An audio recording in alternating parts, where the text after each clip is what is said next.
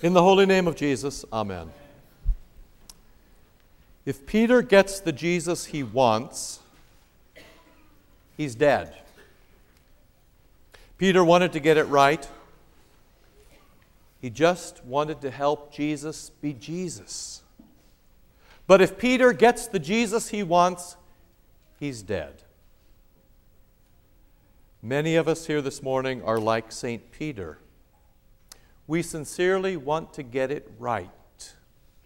And we would even like to help Jesus be Jesus. But that is a dangerous game, telling him how to be the Messiah. And if we get it wrong, we are dead. Granted, Jesus does not make it easy. This is the way of Jesus in the gospel for today silence, obedience, suffering, and death. And frankly, that does not sit well with us. We do not like to be silent. Hardly anybody I know can keep a secret. After all, the fun of a secret is in the telling. Hardly anybody I know can obey. There was a fascinating article here on the run up to the, uh, to the NCAA tournament. Fascinating article last Sunday in the newspaper paper from Mike Krzyzewski, coach at Duke, one of the best programs in the nation.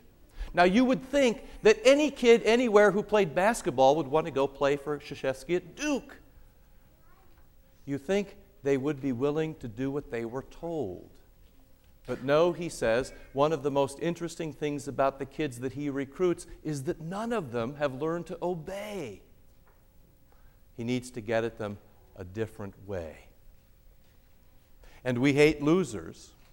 Just watch the news, listen to how we speak.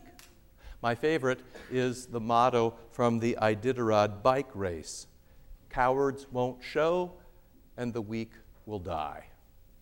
That says it all. And despite our bravado, we aren't very good at dying. I think one of the reasons for that is that death is so honest. At the death point, there is no bluffing. After all, none of us are going to make it out of here alive. So now the gospel for today silence, obedience, suffering, and death. Silence, Peter says, You are the Christ.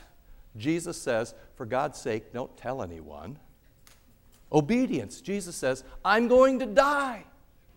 Peter says, Don't be silly. That's no way for a God or a Messiah to act. I think we could probably find another way.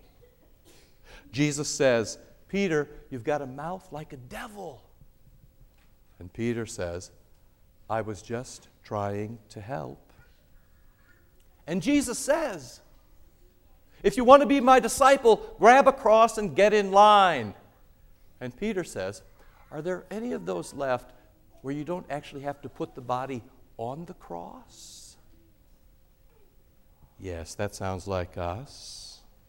It may not be exactly what Peter said, but it is what he meant. And so it does prompt us to ask why Jesus does not make it easier. Why is it so hard to be a disciple? And the answer is, of course, because the damage is so deep.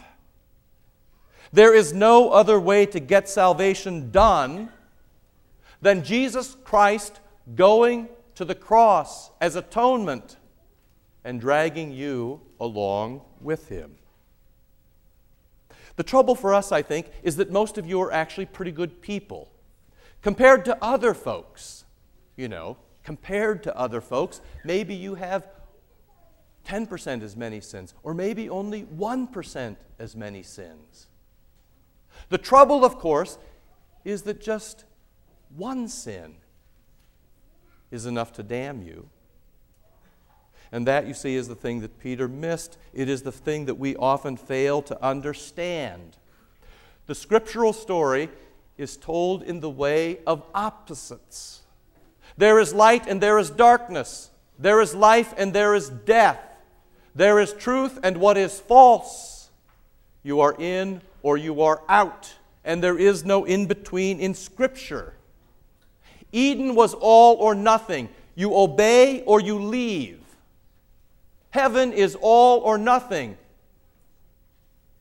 You believe, or you believe in yourself for an eternity somewhere else. The kingdom of God was all or nothing. You have all your sins forgiven, or none of them are. And so, in the last few weeks, nothing could have been more clear. We started with Transfiguration on our way to Lent. There, Peter thought it was all going so well. Jesus with the bright face, in the bright cloud, the big voice, and the dignitaries Elijah and Moses. But then Peter was utterly undone when he discovers how subversive Jesus Christ really is. That they were not going to spend their time building three shacks and staying there forever. They were moving back down the mountain on the way to Calvary. Next, we heard how Satan came to Jesus to tempt him out of that trip. If Peter couldn't stop him, maybe Satan could. And so Satan plays on us. Jesus, don't you know your demographic? Don't you know that they do not like silence and obedience and suffering and death? Don't you know that they will settle for less? Don't you know what they would really like? Are miracles, stones to bread, or the spectacular, jumping from the temple top down in the midst of prayer, or compromise, no sharp edges. You and I could make a deal. If you could be a little less Messiah, you could be a little more king of the world.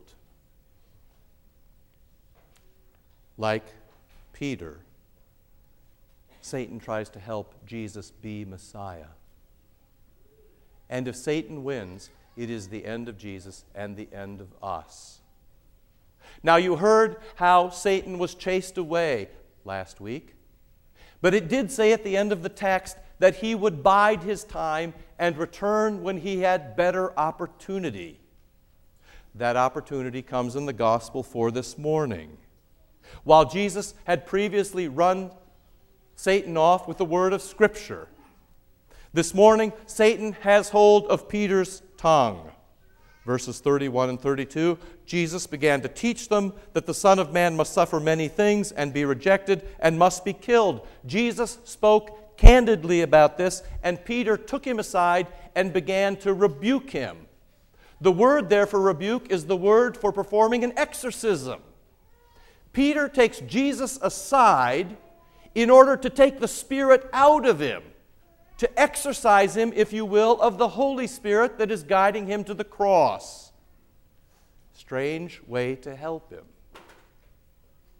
And then, in turn, you see that Jesus takes Peter and rebukes him, pulls Satan out of him, puts the Holy Spirit into him with his words and example.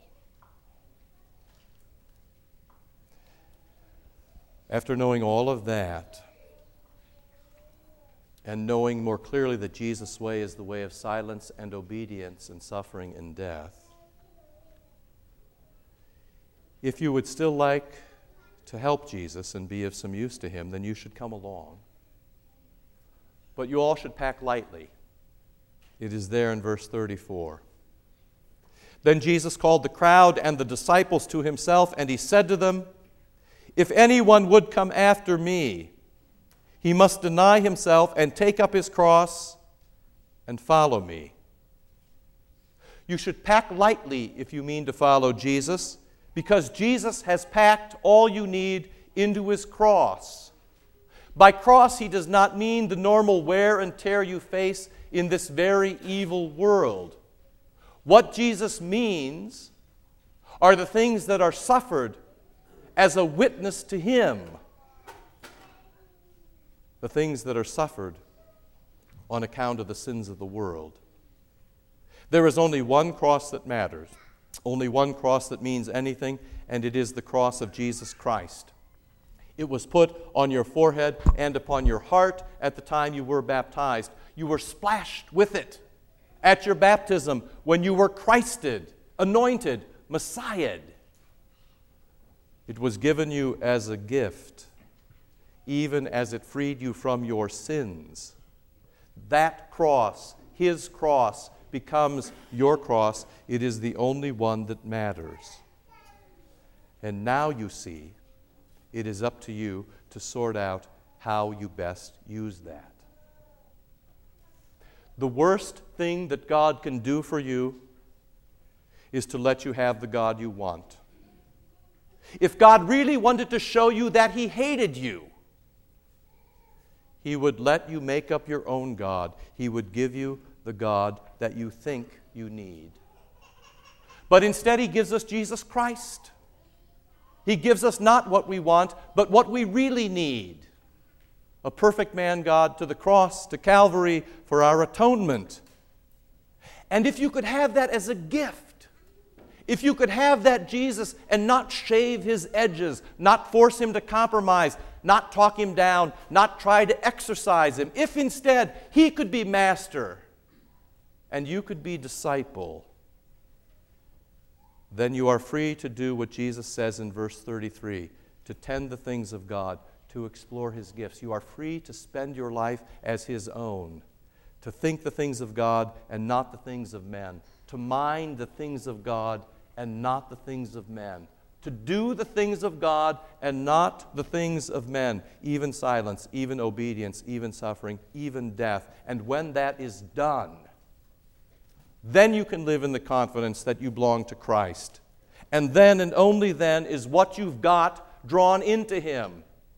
Then and only then is what you've done of any consequence. Then and only then have you helped Jesus and extended his all or nothing kingdom. God grant that to us as gift in his service, in his holy name. Amen.